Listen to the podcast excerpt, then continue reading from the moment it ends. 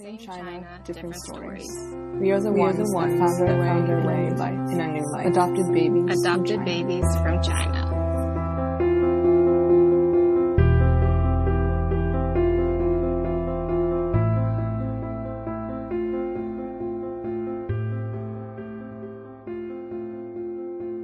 tell you more about your adoption, correct? Yes. So I'm here with Kelli. Well, welcome to ABC Adopted Babies from China podcast, where I talk to Chinese adoptees usually and others whose lives we become a part of. And I am speaking with Kelli today. Yeah, that's usually how I started. So it seems to be the best way to go. But Kelli, could you share more about your adoption or what you'd like to share?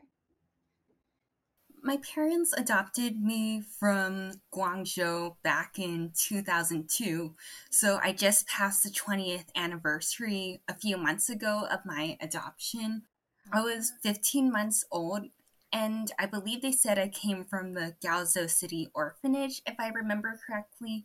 However, they adopted me in Guangzhou, and I think some people on the podcast mentioned that their parents stayed at White Swan Hotel. My parents stayed there as well, and they recalled that I really enjoyed the congee there, likely because they put some sugar in it. There were about nine families in our adopted group. Three of them were Asian American, including my parents, and then the rest of them were white.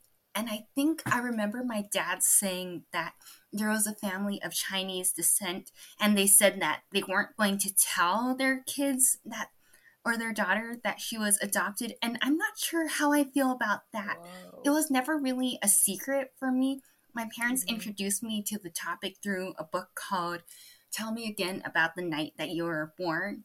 It Mm. it's about domestic adoption, not international adoption, but it was never really a secret, I think, that I was adopted. And I always accepted it because as kids, we hear these stories that our parents give us, and it's like, okay, this is how the world was. So for me, it was kind of weird knowing that some kids were actually related to their parents in a way. Mm. Oh, oh wow, that's really that's like quite a memory that your I guess your parents remember too. But it your so your family, your parents are Asian American, right? Or Yes, they're Japanese American. My dad, his dad was born in Fresno, California.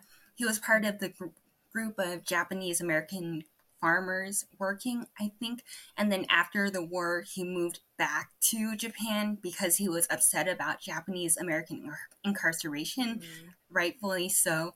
And then he created a life for himself in Japan, but then he married my grandmother and they decided to move back to the United States.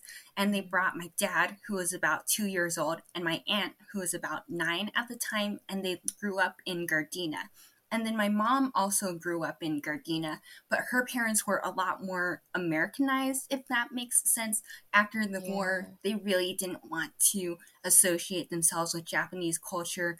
They want, did everything they could to really erase their Japanese identity and become American because they were afraid that something like that would happen again.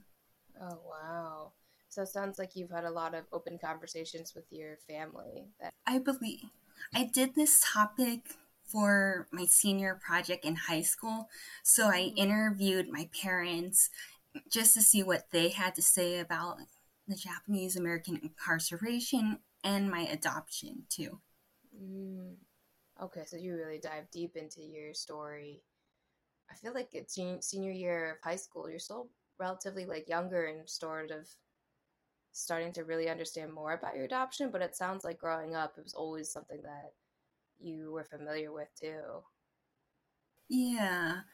I unfortunately it was difficult sometimes because I remember in elementary school I live in the South Bay, so there's a significant Asian American population and there, our school had a multicultural day, I believe, and they told you to decorate these paper dolls with the cultural garments of your ancestral homeland. And that was difficult for me because Mm. mm, on one hand, I didn't feel comfortable doing Chinese traditional garments because I'm like, okay, I didn't grow up with that culture. I almost felt like I would be appropriating it in a weird sense. But at mm. the same time, even though I identified as Japanese American, I was afraid that I was sort of an imposter for claiming Japanese heritage, if that makes sense, because I knew that I didn't have Japanese ancestry. So it was this weird bind that it put me in. Oh yeah, and at such a young age too. Um, because I think a lot of adoptees I've spoken with, and maybe you've heard our story, a lot of stories where it's like our parents are usually white. We have the whole like American identity that we associate with, but having that added layer of growing up in a culture uh, that's like Japanese American culture for sure. It sounds like or Japanese traditions. Did your school have a multicultural day or anything like that? I think so, but I don't have a very good memory, so I don't even remember that far back. I do think I probably did have some sort of like write your family tree. Oh yeah, that's such an uncomfortable topic, and yeah. it's it's very it speaks to the idea of the bionormative family. I think, mm. and not all families are that nuclear family structure. Right. Are you the young? Are you the only child of your family, or do you have siblings too? I'm an only child, but both of my parents have older sisters who I'm incredibly close to. My parents mm. make a conscious effort to really stay close to their older sisters, so I grew up knowing them and having them as a part of my life, which I think helps. Oh, yeah. Yeah. It's, it's always good to hear about families who want to communicate and stay together. And yeah. One of the things that sort of struck me about that interview I did with my dad back when I was a senior in high school, I believe, he said, We didn't know a lot about Chinese culture, and so we decided to raise you as Japanese American. Because I remember I went to Obon Festival, my aunt got me this coral pink kimono, if I be- remember correctly. I remember going to Gardena Buddhist Church. So, really, and then we also celebrated Oshogatsu, or Japanese American New Year. I helped my aunt roll sushi. I also celebrated with ozoni, which is this dish. It's a soup with mochi, and we put napa in it as well. So my background is similar to that of other people who grew up in Japanese American families. The only mm. one of the differences, though, is just the fact that I have Chinese ancestry. So there's this uncertainty yeah. about claiming Nikkei heritage, given that I don't have Nikkei ancestry. Oh wow.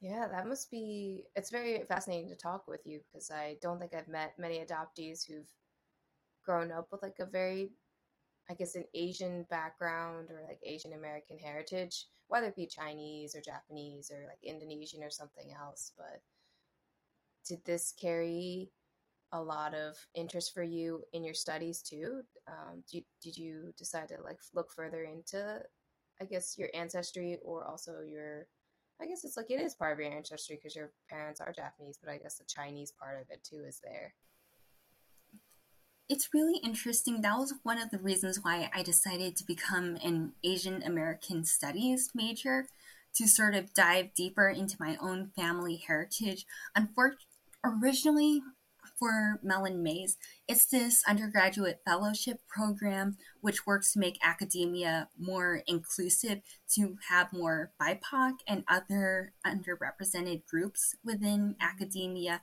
to share their stories originally I wanted to do it on Asian adoptees who'd been adopted into a different Asian nationality, but I realized that there wasn't enough data yet, if that makes oh, sense. Yeah. So I switched my topic to studying transnational and transracial adoption in YA literature. Oh, that's really cool. So that's that's your focus of study now. We're at school because you're you're currently a student, right? Yes, I'm currently working. I wrote a topic proposal, but I'm in the process of revising my proposal right now.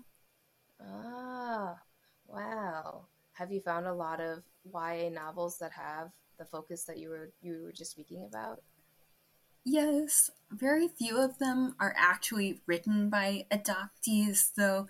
So even though they capture some of the facets facets of being an adoptee, at the same time, I, there's a few things in the novel that I think oversimplify the issues, if that makes sense. Oh yeah, that does.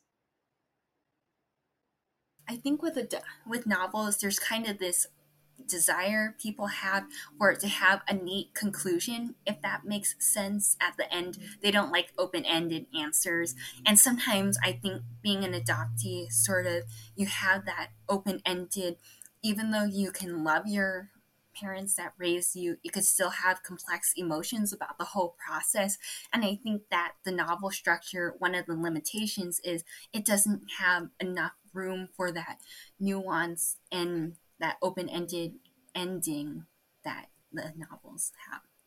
Oh yeah, I mean that's I guess that's similar to our experience too as adoptees in life uh, as we go through things and as we get older. I want to say that there's not really like a finite end to any of our discovery. It's like mm, sometimes people will ask you for medical stuff. Do you have a family history of this or that? And it's like, how am I supposed to know? Right. Yeah. and we don't usually. Usually. You said that your adopted parents are white, correct? Mm-hmm. With these recent attacks on the AAPI community, and especially what happened last year in Atlanta, did you ever feel like sometimes it was hard to talk about these kind of issues? Well, I would say the relationship with my parents has been a little bit more estranged in the past couple years. Mm-hmm. Uh, I think, especially, uh, especially at the beginning of the pandemic yeah. too, there were some other underlying challenges we were facing, mm-hmm. and then I, I, we essentially I parted ways with my parents for a little bit, and then everything happened, and um, we still haven't really spoken about any of it that much.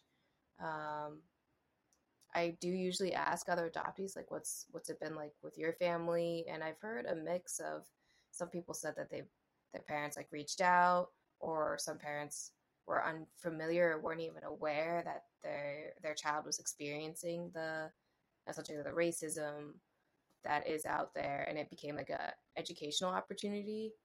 Um, but I know my personal experience we haven't I definitely haven't really spoken with my parents about it or I mean, even in New York City, there was there's been a lot of attacks on the subways, yeah. and then the the murder that happened in Chinatown recently too. And it's just mm-hmm. like, uh, man, this is horrible that these things are happening. And I would like to think it's not because they're Asian individuals, but strong likelihood that's a part of it. Um, but I think it is it's tough. It's very tough to just be able to understand more about our adoption, or I know my personal experience, my adoption, and then also the Asian side of like growing up in a culture that I'm, I'm that's not my ancestral roots or something too.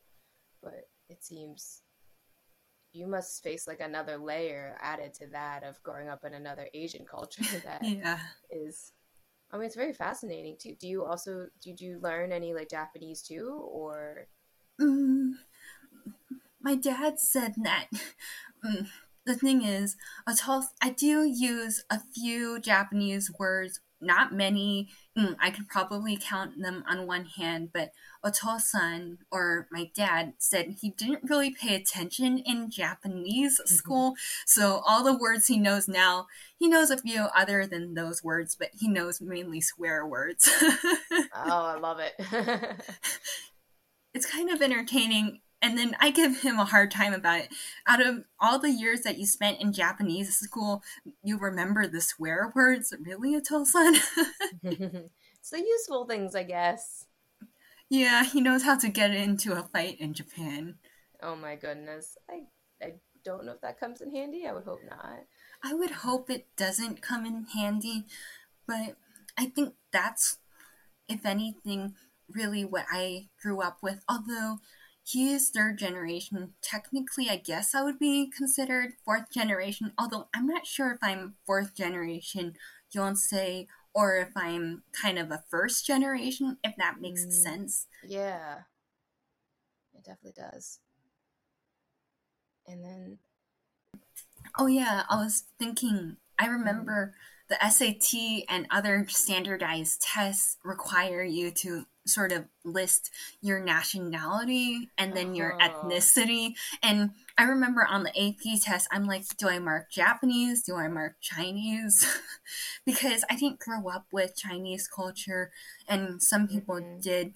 And they might have had stories about people frowning upon their lunch choice, being racist about it.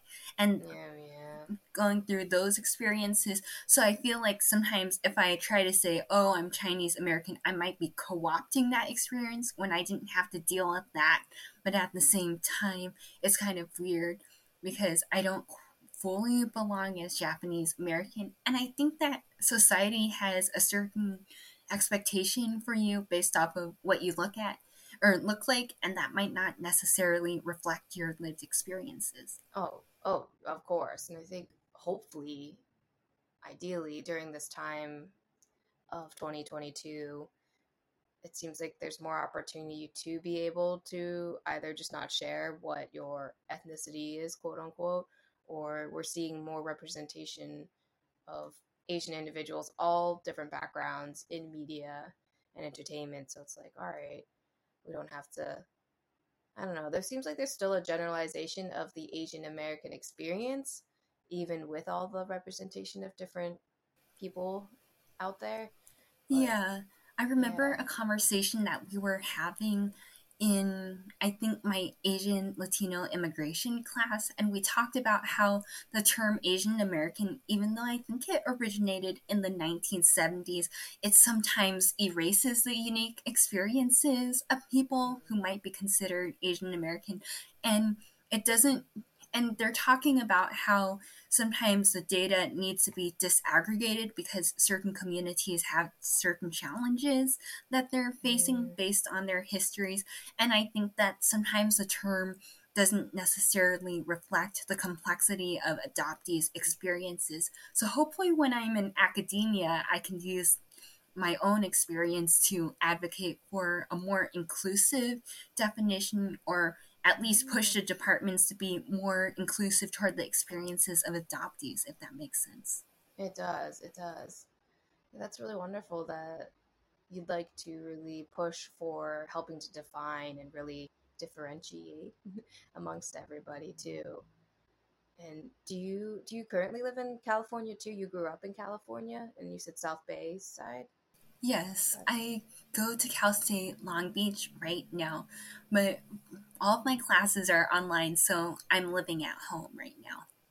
Oh, that's right. We were talking about this before we started recording that have you been in your studies only exclusively online or did you get a year to be in person too? Three quarters of the year through, or three, I had three quarters of my freshman year in person. And then after I took my US history midterm, that's when it was announced that we were going online. So it was in the middle of my spring semester. So at least I got three quarters of a year in person. But then we heard that everything was going online. They said, oh, it's only going to be for a couple of weeks, and a couple of weeks turned into a couple of years. Yeah, yeah, I think that's what, well, we're recording on March 3rd, so it was what, March 13th, I think, when it was like, all right, everybody, um, you have to go home. We'll see you in a week. No, it's been two years since, oh my gosh. Pandemic time feels like it, a different story altogether. Oh yeah. I mean, it, I think it's like what happened in 2021 and 2020. I, I guess since I didn't have a, a semester schedule or anything, I wasn't keeping track very well. but I hope you're able to go back before you graduate. That seems just overwhelming to not be able to have any of your schooling at all in person because that's part of the experience. hmm I'm, I applied for several summer research opportunities. Fingers crossed that I get into them. And then it looks like I will be going to in person classes come the fall. So let's hope that I'm able to. And then I think next spring is the Asian American Studies Conference will be held in Long Beach. So oh. I think I'll be able to present my research then and hopefully the one on transnational and transracial adoption mm. in YA literature. So that'll be an interesting experience and hopefully oh, yeah. through the conference I can sort of shed light on some of the experiences of adoptees if that makes sense. It does. That's really exciting to hear more about your project and your research too, or I guess your whole entire thesis and your research, because uh, I think a lot of us want to like read that type of stuff and that studies.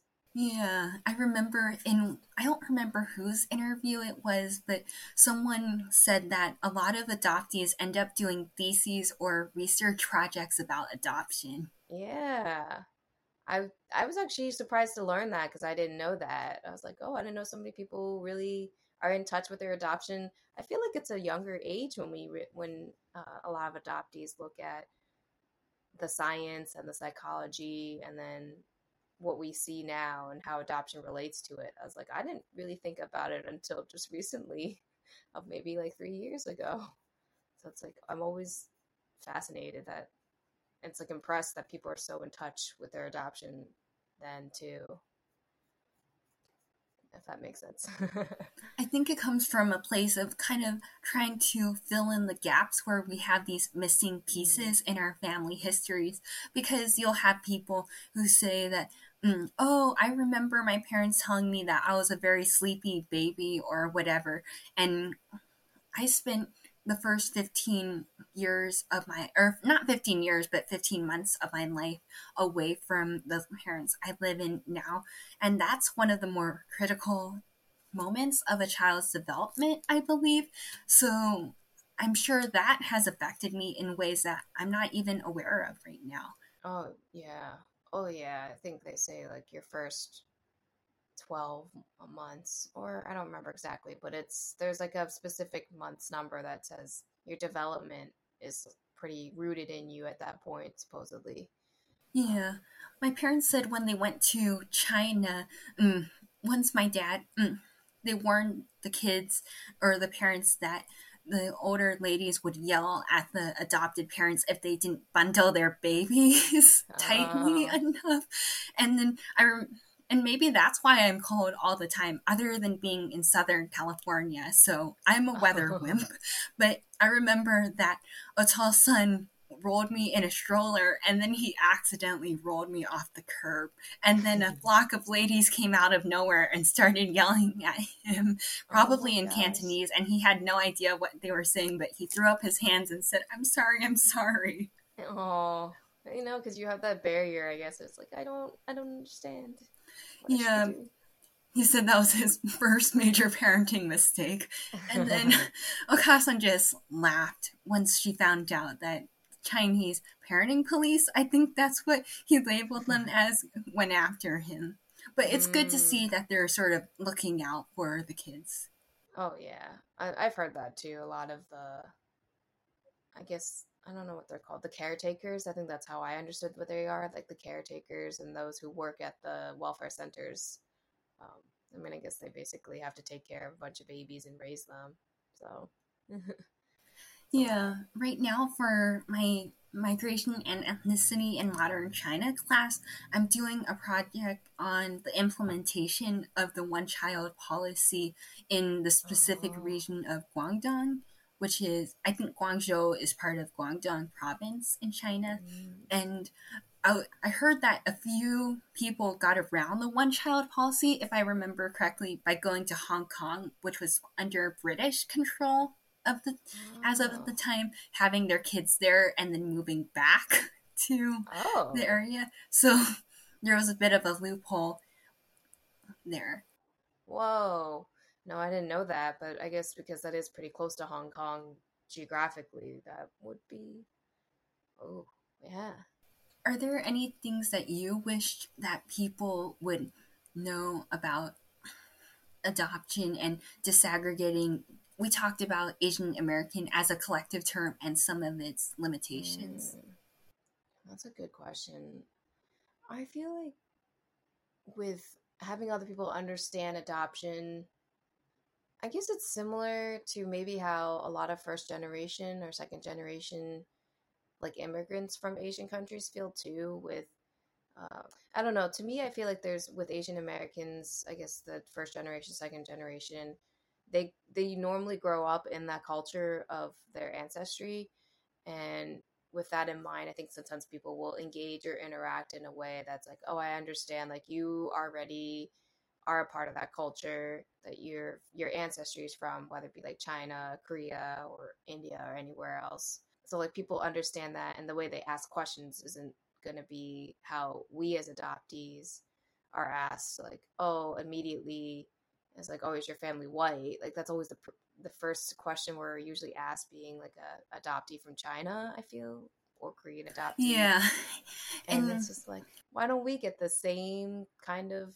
regard that these first generation, second generation Asian Americans feel?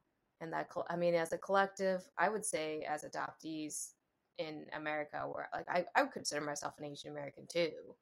Um, but yeah, yeah, I remember that my parents were saying that mm, for the most part, I really passed as their biological kid because many people can't tell different Asian nationalities yeah. apart. So I didn't stick out in a visible way. Although my dad is five five and I'm five six and a half six oh, and three quarters taller. somewhere around there i'm taller than him and i remember i have a friend whose family is Taiwanese American, and he was saying that he noticed that I look like I have Chinese ancestry, but my last name is Japanese. And it was only after I mentioned that I was adopted, he didn't want to ask because it would sound rude. But once I mentioned oh. that I was an adoptee, it kind of made sense for him. And I think he might be the first one to really notice that I have a Japanese last name and yet I look Chinese.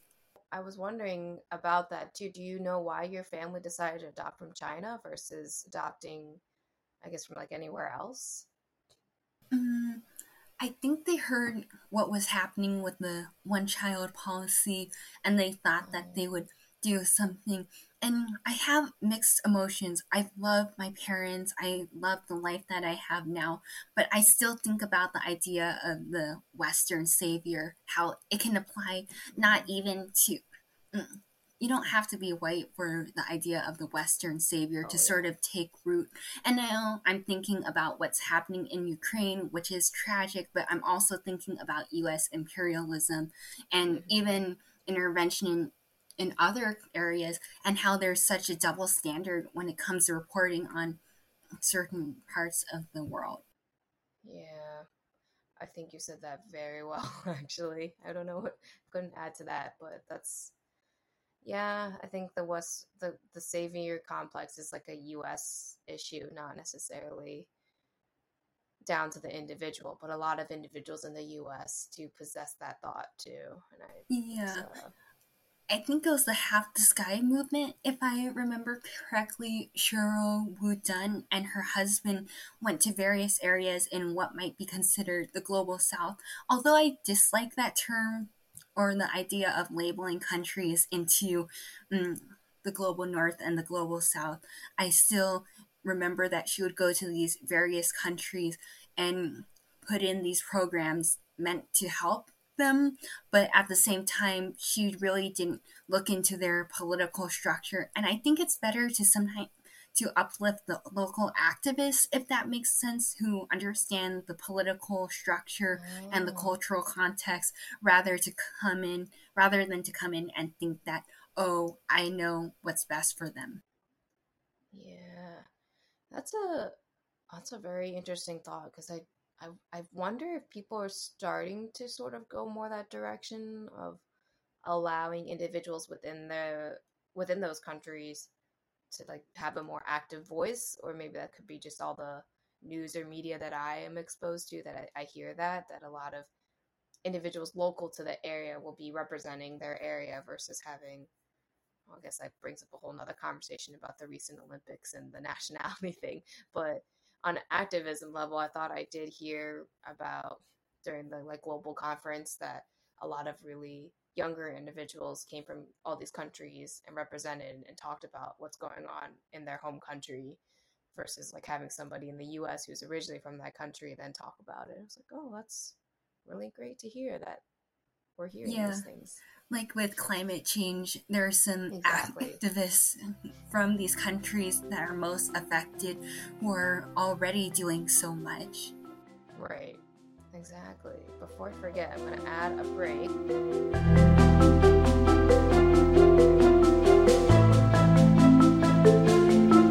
For some of your, some of the study researches, are any of your study research programs are they abroad at all, or you do you want to go abroad for that?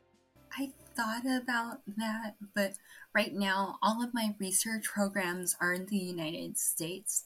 Mm, I applied to several programs in the Midwest just because they had opportunities there. And it was one application, I think the Big Ten op- application, if I remember correctly. Mm-hmm.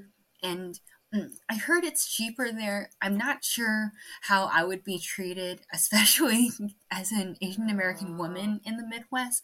Although I think my mother's family originally in the United States, they lived in Chicago for a time, so I think they have a significant Japanese American population there. Ooh. But I also applied to schools within California as well. So fingers crossed I get into those. Oh, yeah, that's interesting. I guess in the Midwest, the programs may be cheaper. Maybe they offer more scholarship. Who knows? Um, yeah. Yeah. yeah, the Midwest is a different experience, I want to say. I guess it depends where you are. And if you're in like a city, it helps a lot. Yeah. I have a friend who goes to Purdue. She grew up in oh, yeah. Mm, she went to the same high school as me and she said that mm, she went to at Purdue University it's mostly white and that was quite a shock for her. Mm. Is your friend actually like Asian as well? Uh I think her mom is half half Asian, half African American. Her dad's white. So she could technically pass as white, but at the same time, she said when she heard people making racist comments, she had to call them out on it, saying that, hey, you shouldn't be saying things like that. I don't agree with that. And sometimes it made people feel uncomfortable when she called them out on those comments yeah. because they weren't used to having it called out before. Oh, yeah. Because I guess a lot of people, especially in the Midwest, I mean, this is generalizing, but I would say that's a similar experience to what I mean. Even I had that experience of like it's mostly white here. Where's all the diversity?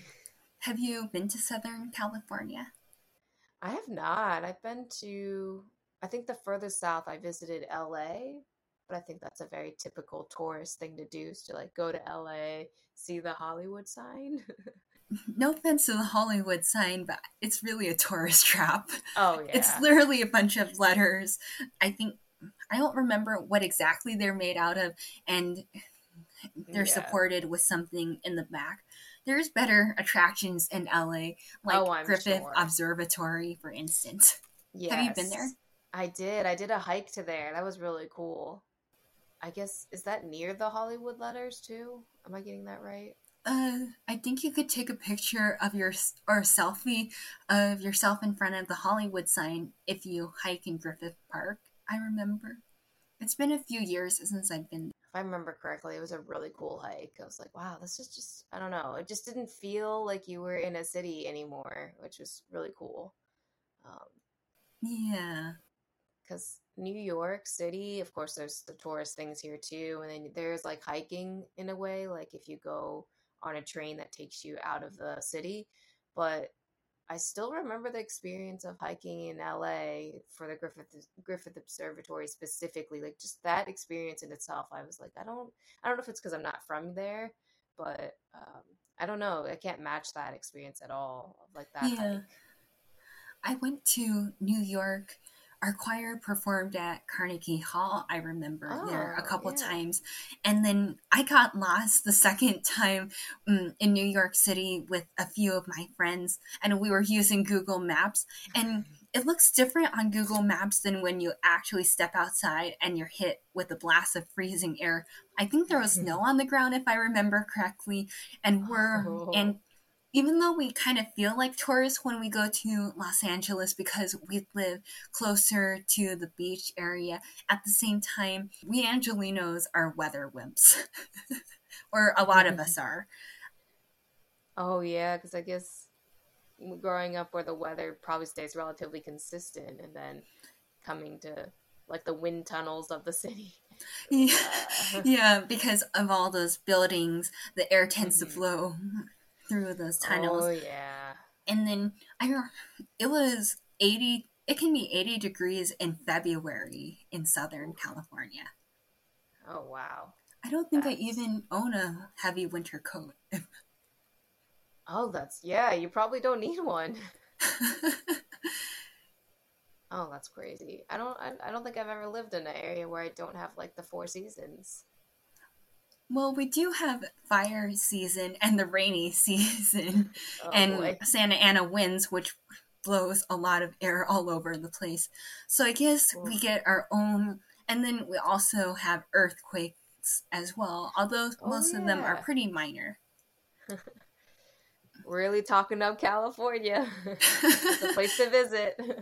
Yeah. Uh, or live, I guess. Yeah, watch me become the social media intern or something for a Visit California webpage. That would be really funny. It's like, visit us during this time where it's all rain and earthquakes. Like, okay. Yeah. Okay, one of your questions was have you been back to China, I believe? Yeah, yeah. Have you have you been back to China or I guess Japan even because that's where your I guess your family ancestry is too. No. We were going to go to, on a trip um, to that region and then COVID-19 hit and said, uh, "Haha, you're not going there." You're not Oh.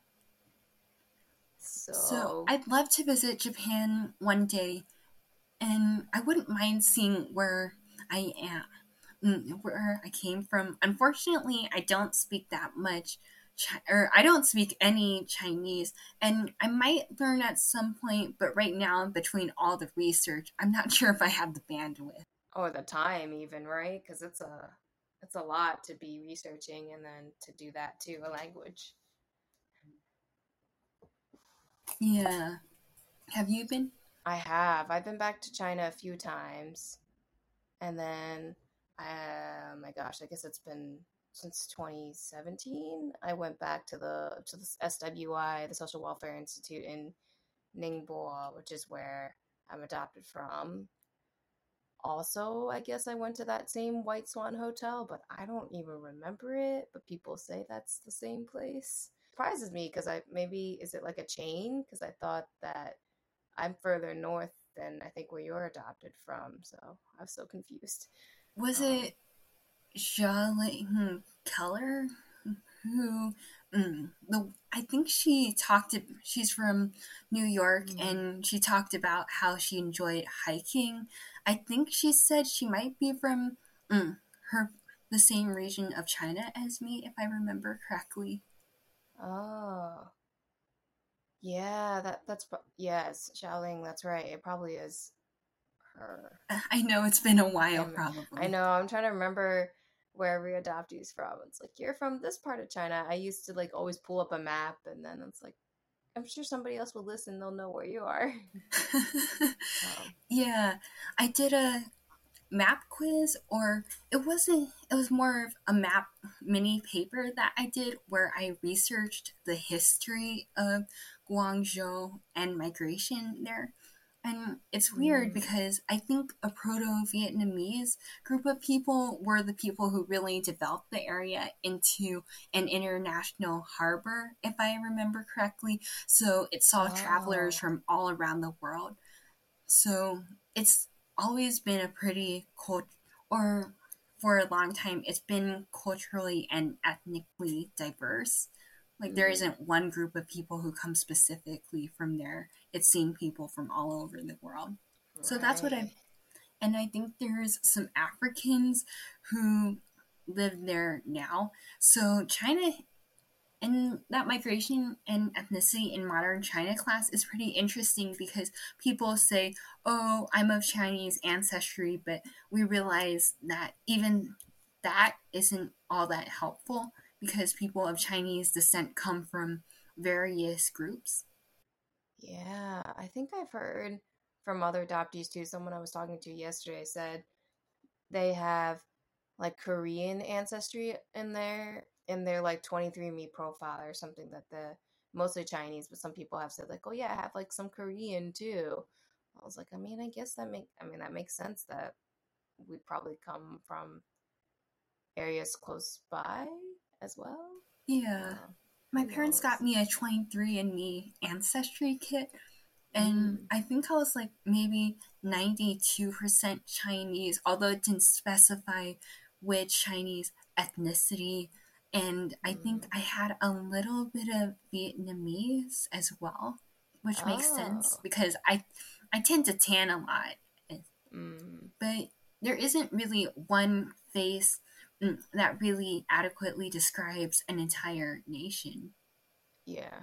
The idea That's... of nation states is a fairly new construct on the world history stage. So I think it's interesting to see how people migrate and shape a place over time. Yeah. It is pretty fascinating to just to see the the changes and the developments. Um, Did your college as, have Asian American studies? You know, I'm not. I'm sure they did, but I didn't take any of those classes. Uh, and it could be my experience in college too. I wasn't quite aware that I was like Asian American fully. I was always I've always been aware growing up that I'm Asian American or like that I'm not that I'm obviously that I'm Chinese but really understanding and exploring it too, I don't think I really did until post university. Uh, but I'm sure they had classes for Asian American studies. I think similar to your friend's experience at Purdue, I was just like, oh, there's like a big divide between the culture or I guess just the people. Like it seems all the white people are over here and all the African American mm-hmm. African American people are like doing their own thing, and they, I mean, they had their own like sororities and fraternities. So I was like, there really is. It seems to me like a big divide here, uh, and then all the students who came internationally seem to only really stay together. I, I feel like I didn't really see a lot of people interacting outside of like their core groups. It could just be that was my experience. So but I'm yeah. confident there had to be some classes for sure. And the International Students and Studies program seemed very small. So, yeah. Growing up in Torrance, mm, I grew, my friend group growing up was pretty, somewhat heterogeneous. There wasn't really one Asian or one ethnicity that really dominated. I, I wouldn't say that I knew people from various backgrounds, and I think at the high school I went to, it was more in that, or people didn't necessarily stick to one ethnic or nationality group. There were people, they often conglomerate based off of shared interests in large part. Mm. Like a lot of the track kids hung out together, although there were quite a few Japanese Americans playing basketball for our high school but there yeah. were also Filipino Americans on the mm. team as well.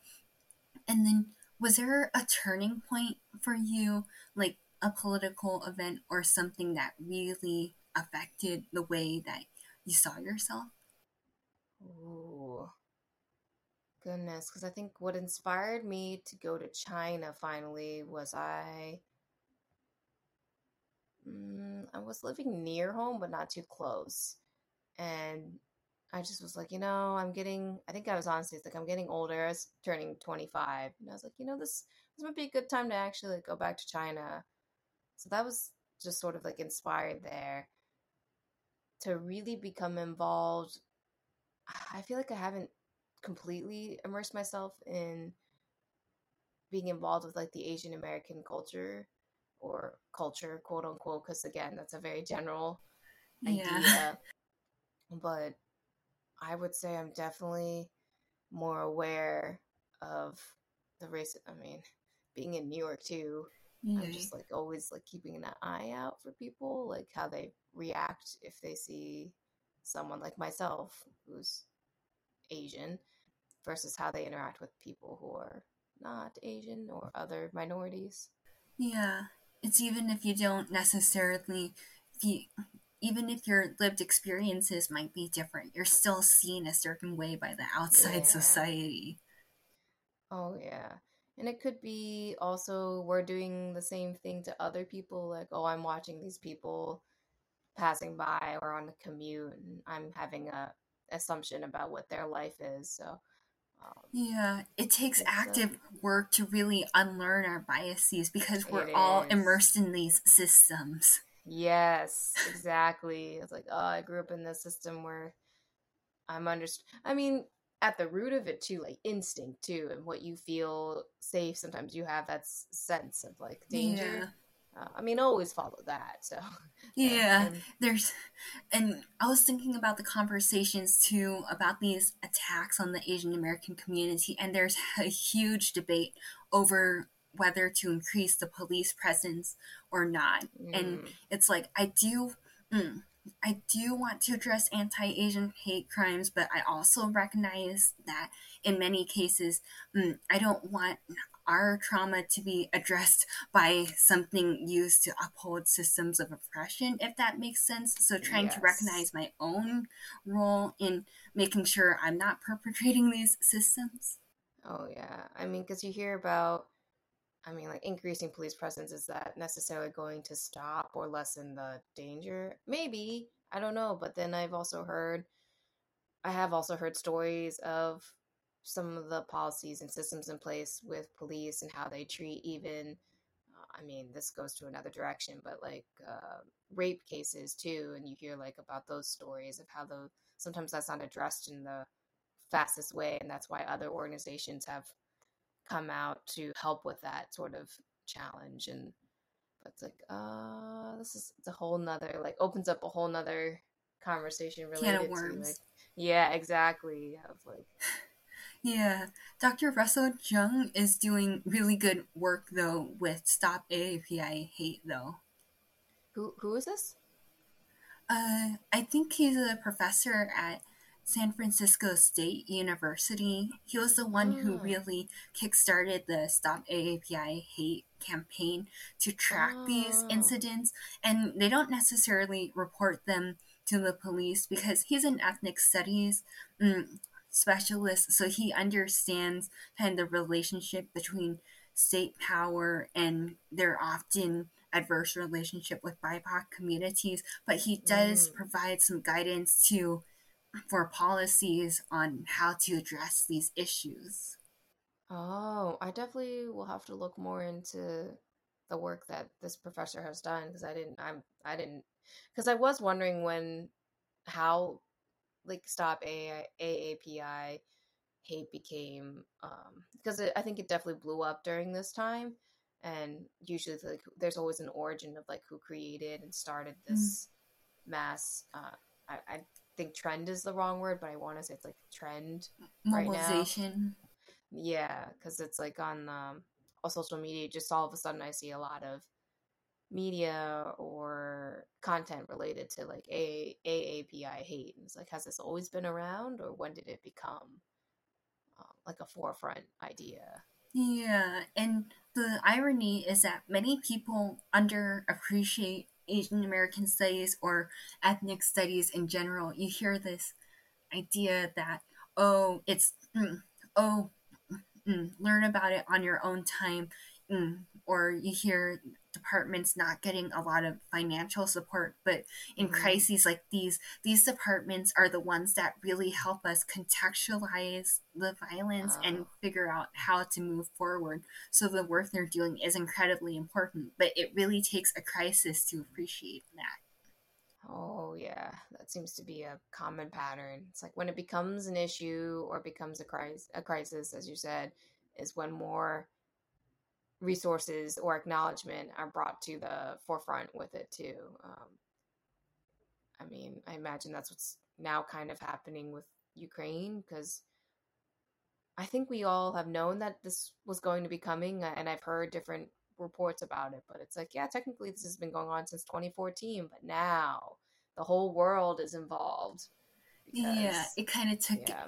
it to hit the boiling point for people to start paying attention. Yeah, otherwise it's like, oh, it's just an afterthought for many people. And sometimes I wonder where do we draw the line between meaningful activism and performative activism? That's a tricky issue. Yes, that is. That is definitely. Um, again, and then like related to adoption too. That's a question I definitely have thought about and explored uh, myself. Was like, huh, I really wonder, like, because when you adopt child, of course, we do become our own selves as adults. And it's like, oh, I don't know what people expect sometimes when they decide to adopt, but um, hearing some stories, I do wonder. It's like I really wonder, like, what our what the what our parents were thinking when they decided to adopt. Um, like, was it not necessarily performative, but is there like an element of that, especially when they're like talking about it with other pa- families and parents? Uh, like, just circle back to like what you said in the beginning, where there were some other Asian American families that were adopting, and they're like, we're not going to tell our child that they're adopted. Like, uh... yeah, that could that would probably if they find out if they're a teenager or an adult, that could be a huge it's like, do I trust right. my parents after them keeping that big of a secret from me? Oh my gosh. Yeah, I was like, uh, I feel like that's not cool to do. I know I personally would not appreciate that. Of like, uh, that's like part of your history. You should you should be entitled to know that for sure. Yeah, I think that goes into the idea that mm, mm, people expect adopt the image of the adoptee as the perpetual child, even though there are many Korean adoptees who are older adults mm-hmm. now. Yeah. Or at least yes. middle age. Yeah. Yeah. Have you seen the film First Person Plural by I think mm. I'm trying to Deann Liem Borshay or something like that? Mm. She reunited with her adopted parents in Korea, and she said it was pretty uncomfortable for her or, or her birth parents because mm, she realized that she hadn't seen them for a number of years, so she couldn't just pick up, up where she left off. Hmm. No, I haven't seen that. Is that something that's available like on Netflix or one of the streaming services? I can see I can look into that, but I remember, I think it was Sarah Park Dahlen, a scholar of literature. She studied specifically Korean adoption and literature, and she criticized many adoption novels for never really showing parents reuniting with their children, if that makes sense. And she said these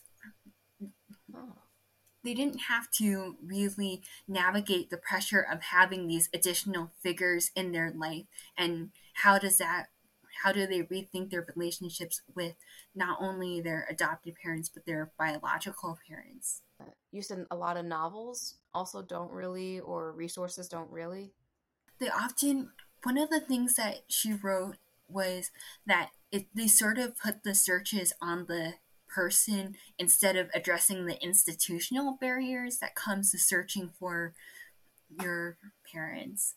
I feel like that's probably still very prevalent today even i want to say. I'm not an expert in any of this uh, these topics but i can imagine from what i've heard it's still the case. Yeah.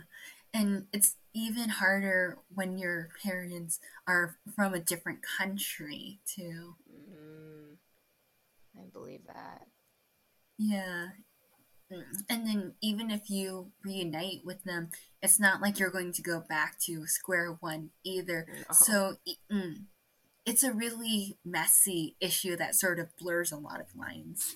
Yeah i think there's a lot of i'm sure to some extent all of us understand like even with our birth families if we were to reunite with them or if we even want to that uh, it's not it wouldn't it's not going to be the same type of relationship I don't know. I mean, what we hope and our expectations, I I feel like it would be very different from that idea, um, because yeah. there is that whole the whole history is there. That yeah, and there, there's also different cultural context, and then I was looking into the one child policy. I think it was Deng Xiaoping's government passed it in part to reestablish legitimacy for his government because the Chinese Communist Party took a tank or public opinion of it went down after the Cultural Revolution. So, in a way, they were sort of trying to address overpopulation, but also reestablish themselves as a legitimate government after what happened mm. with the hmm. previous administration. Oh. So, okay. if you add that, it's a whole different ballpark mm, can of worms yeah. to consider. Oh yeah, and that's definitely having to be more familiar with like the Chinese history too, which I'm sure you you've become very familiar with with your studies too. I mean, I'm still learning it. There's a there's a few times where it's like, huh, that went over my head or whatever. Mm. I mean, I feel like you've been you're very well spoken about all these topics. I'm, I'm learning a lot from you just in this conversation alone. It's like I did not know any of this. Um, because it was not my field of study, or I was not as interested to really dive in. Um, but I appreciate you sharing all this insight too, uh, from your own experience as well, and then with your studies. Yeah, it's interesting though talking to adoptees who grew up in white par- or white families because that's a whole different ballpark. At, mm. I would say that even though we're all unlearning systems of oppression to a certain extent, I feel like having Asian American parents, even though it did have some complexities having parents of a different nationality. At least my parents sort of understood about racism in the United States, whereas uh. that wasn't something that I had to explain to my parents. And maybe for other adoptees, maybe it was slightly different. I can't speak for them, but I know that right. It's likely different having parents who are Asian American, especially in this climate It's a good point. Yeah, because I do think that is like a common commonality I hear from other adoptees who have like white parents is uh, like educating them or actually talking about racism. It's different for everybody, but I, I was like, I don't think we really got into that conversation uh, like I kind of hoped we would now, especially at this time. Yeah, that's a really tricky issue too, because on one point, it's like, mm, you love people, but at the same time, and you know people mean well, but at the same point, it can be exhausting sometimes trying to educate people. So mm, you also have to keep your own mental health in mind. And certain people right. have an emotional bandwidth, and you shouldn't be obligated to educate others at the expense of your own mental health as well. Right. You you said that very well. I think having Asian American studies courses, even if they don't always talk about adoption, at least it helped provide me with more of a context. And mm. sometimes when I was younger, I didn't have the vocabulary to really express certain terms. Right. And now that I've taken classes, it helps for sure. Oh, it does. It does. It makes you very I, I mean, I think it's always more reputable when somebody's able to talk about it with like with terminology that anybody can understand too, uh, not necessarily just the advanced language that exists. Yeah, and I think having the Mellon Mays undergraduate fellowship program definitely helps for me because the program is designed around bringing more voices into academia that haven't traditionally been part of the institution. Mm. So there's really this commitment to making sure that people's stories are heard. So even if there aren't a lot of other adoptees in it, at least people are open to hearing these kind of things.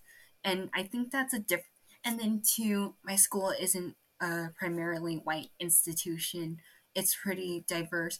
And I have, even though I do have some criticisms about the Eurocentrism in the curriculum, at least it, my experiences are probably different than my friend at Purdue's. Mm, yeah, yeah. Yeah, well, I imagine. Um, well, I guess this would be a good way to end on um, sort of related too. But is there is there anything you'd like to hear from other adoptees that you're curious about, or uh, anybody else who adoptions become a part of their life? This is this is one of the hardest questions, I think.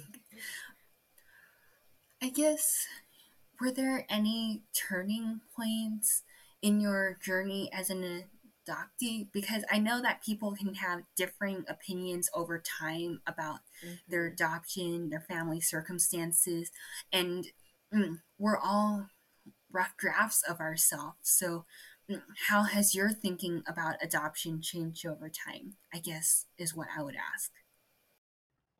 Yes, I agree. I think because depending when you talk to somebody, and then as time passes, uh, it changes sometimes. The just the thought, and then the the relationship they have with their own adoption. It's like, oh, okay, yeah. Well, I appreciate you taking the time to share more about your story and then also really providing a lot of education too that I, I think many people find valuable. I find very valuable and now I feel like I have to like listen back and look up all these names and resources you mentioned just to like become a little bit more informed because I was like, oh, whoa. Thank you for having me on the podcast. Yes. I'll talk to you later. Bye. I appreciate it. Thank you for listening to ABC Adopted Babies from China podcast. If you'd like to share your story, please contact Adopted Babies from China at gmail.com or Adopted Babies from China pod on Instagram and Facebook. Bye.